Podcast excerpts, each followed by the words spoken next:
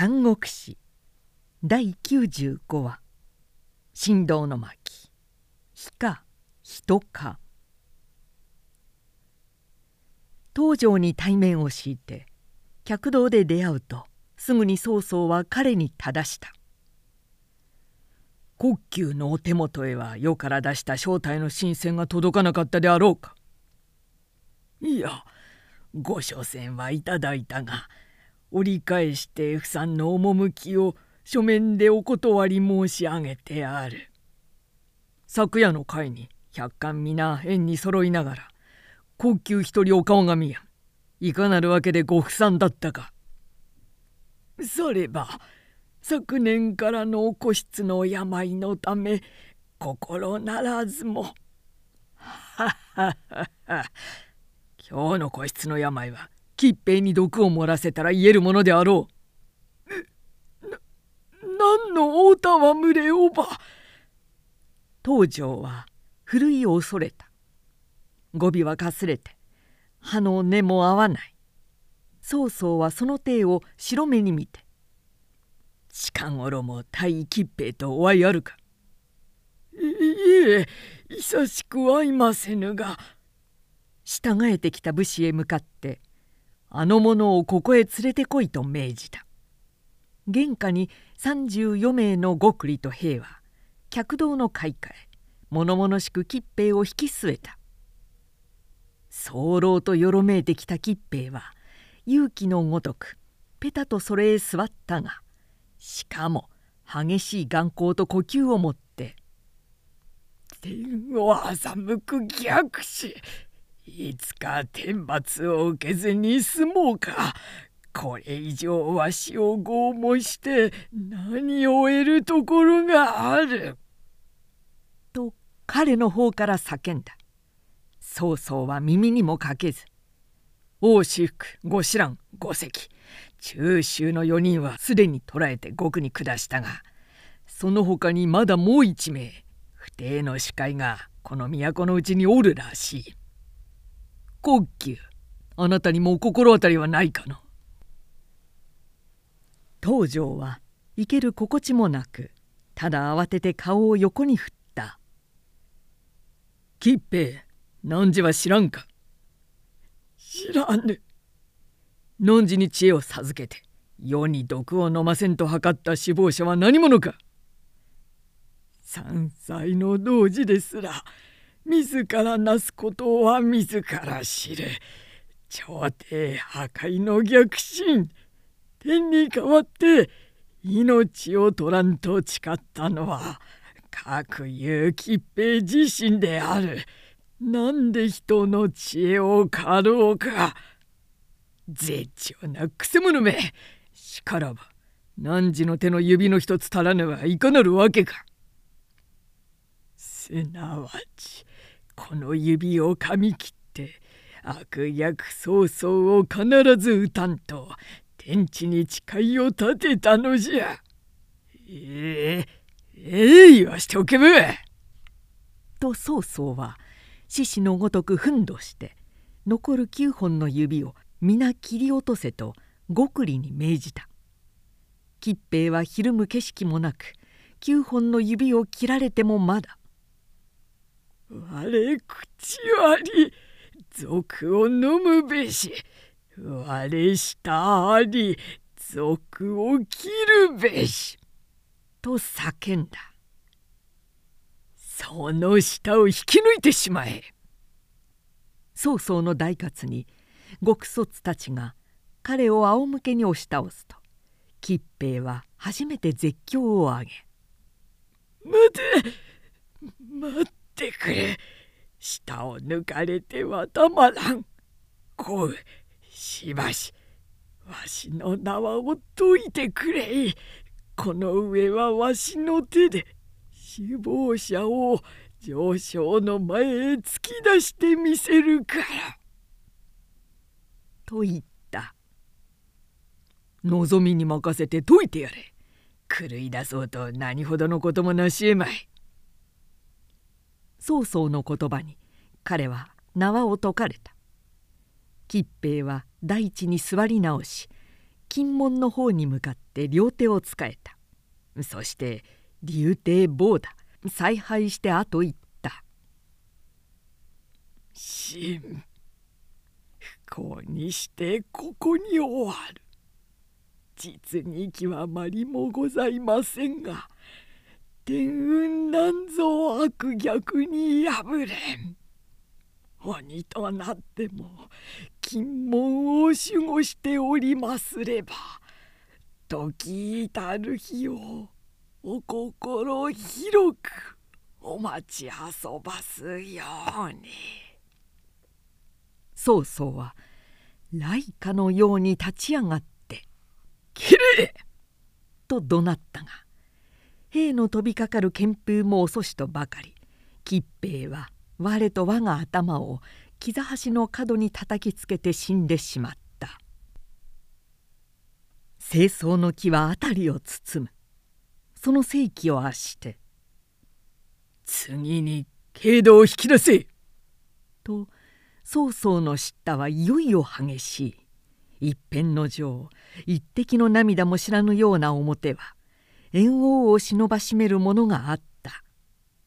呼び出した軽度を突き合わせて東条の吟味にかかる段となると彼の姿は火か人か妄言辛辣彼の部下すら静止していられないほどだった。東条も初めのうちは知らぬ存ぜぬ一向覚えもないことじゃ。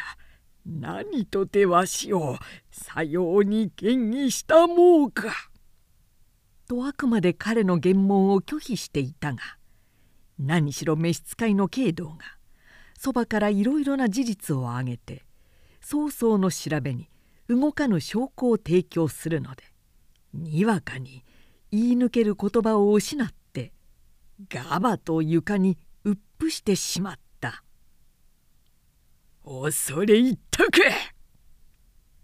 勝ち誇るがごとく曹操が来勢を浴びせると途端に東条は身を走らせて「ここな人否に目が!」と慶道の襟髪をつかんで引き倒し手ずから成敗しようとした。国境に縄を与え。曹操の部下はその春明に応えて一斉に踊りかかりたちまち東条に幕をかけて乱階にくくりつけてしまった。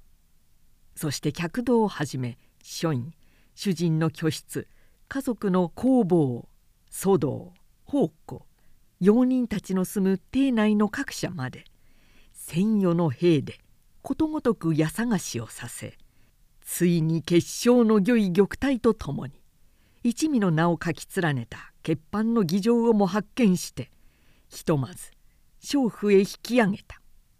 もちろん当一家の男女は一名も余さず囚われ府内の獄に押し込められたので愛語を引きうの声は哀れというも愚かであった。時に純育は不問を通って思わず耳を覆い進んで曹操の座側へ登ると早速彼に向かって正した「ついに激発なされましたな。これからの処置をどうなさるおつもりですか?」順育か？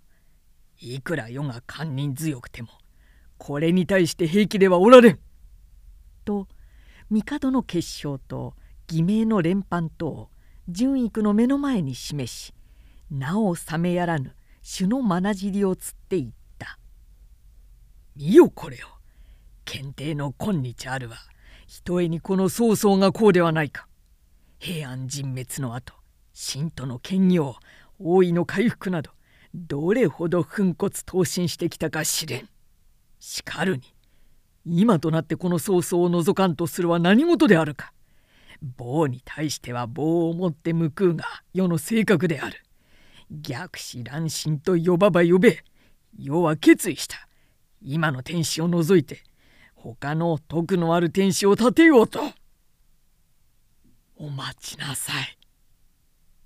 純育は慌てて彼の激語を遮りながらいかにも京都の中高は一にあなたの功しに違いありません。けれどその勲功も期するところ天使を包帯したからこそできたことでしょう。もしあなたの旗の上に弔意がなかったらあなたの今日もありませんでした。うんそれには違いないがそれを今あなた自身が朝廷の破壊者となったらその日からあなたの不軍にはもう大義の名はありませんぞ。同時に天下があなたを見る目は一変します。分かった。もう言うな。曹操は自分の胸の火を自分で消し回るに苦しんでいるようだった人一倍明晰な理念と人一倍激しい感情とがここ数日いかに彼を応能させたかは他人の想像も及ばなかったしかも彼の充血した目は容易に冷静に顧り得ないのである。その結果として東条の一家一門その他王私服御子蘭などの一党とその家族ら合わせて704人は都の巷を引き回されて一日のうちに皆惨殺されてしまった。当貴妃は真相にあるうちから美人の誉れがあった。召されて宮中に入り帝の兆候を賜ってからやがて身は解任の喜びを抱いていた。彼女は東条の娘であった。虫の知らせかその日貴妃はなんとなく落ち着かない。絶えず胸騒ぎのようなものを覚えていた。飛燕の春は浅く調理の陛下はまだ更新も固い。貴妃優れない顔色だがどこか悪いのではないか。帝は副皇后を伴うて共に彼女の高級を見舞われた。貴妃は雲便面影に「いいえ」とかすかにかがんを横に振って言う「何ですか。二晩続いて父の夢を見たものですから」そう聞くと帝も皇后もふと眉を曇らせた。東条のことはかねがね別な意味で案じられているところである。折伏宮中に騒然たる物音が湧き始めた。何事かと疑っているうちに高級の壁門を廃しとつこつとして姿を現した。曹操と武士たちが玉楼を渡ってこれへかけてきた。曹操は突っ立ったまま。ああなんたる悠長さだ。陛下東条の謀反もご存じないのか」と声を励ましていった。帝は冷静に「東卓はもう滅んでいる」と基地をもって答えられた「東卓などのことではありません」「社稷将軍東条のことである」え東条がどうしたというのか陳は何事もわきまえぬが御自ら指を噛み破り玉体に結晶を書いてこうしたもうたことはもうお忘れか愕然帝は魂を天外へ飛ばし龍眼は蒼白となって罠なく唇からもうお声も出なかった。一人謀反すれば旧族滅という知れきった天下の大法である。それ武士ども東条の娘貴妃を門外に引き出して切ってしまえ。曹操の下地に帝も皇后ものけぞるばかり驚かれて進化たる彼へ向かって万国の涙を流して憐憫をこうたが曹操は頑として聞かない。彼の満面彼の全身さながら噴上の炎であった。貴妃もまた曹操の足元へ伏しまろんで「自分の命は惜しみませんが体内のお子を産み落とすまでどうかお情けに。生きることを許してください」と慟哭して訴えた。曹操の感情も極端に紛乱していたが我と我が反面の弱気を強いて猛罵するかのように「いかんいかん。かなわぬ願いだ。逆賊の種を世に残しておけばやがて世に対して祖父の仇の母の敵のと後日のたたりをなすは必定である。これまでの運命と思い諦めせめて屍を全うしたがいい」と一筋の練り絹を取り寄せて騎士の目の前に突きつけた。切られるのが嫌なら自決せよという告白無残な宣告なのである。騎士は泣いて練り絹を手に受けた。悲嘆に狂乱された帝は「火よ火よ陣を恨むな。必ず休戦のもとにて待て」と叫ばれた。はははは目わらべみたいなよまいごと曹操は強いて豪笑しながら。しかもさすがにそこの悲鳴号泣には耳を塞ぎ目をそらして大股に立ち去ってしまった。愛雲高級を包み春来伝道を揺るがしてその日なお東条と日頃親しい旧官何十人が皆逆盗の夜意と合されてあなたこなたで殺人を被った。曹操は血を抱いてやがて金門をいずると直ちに自身直属の兵三千を玉林の軍と称して書門に立てさせ宗公をその大将に任命した。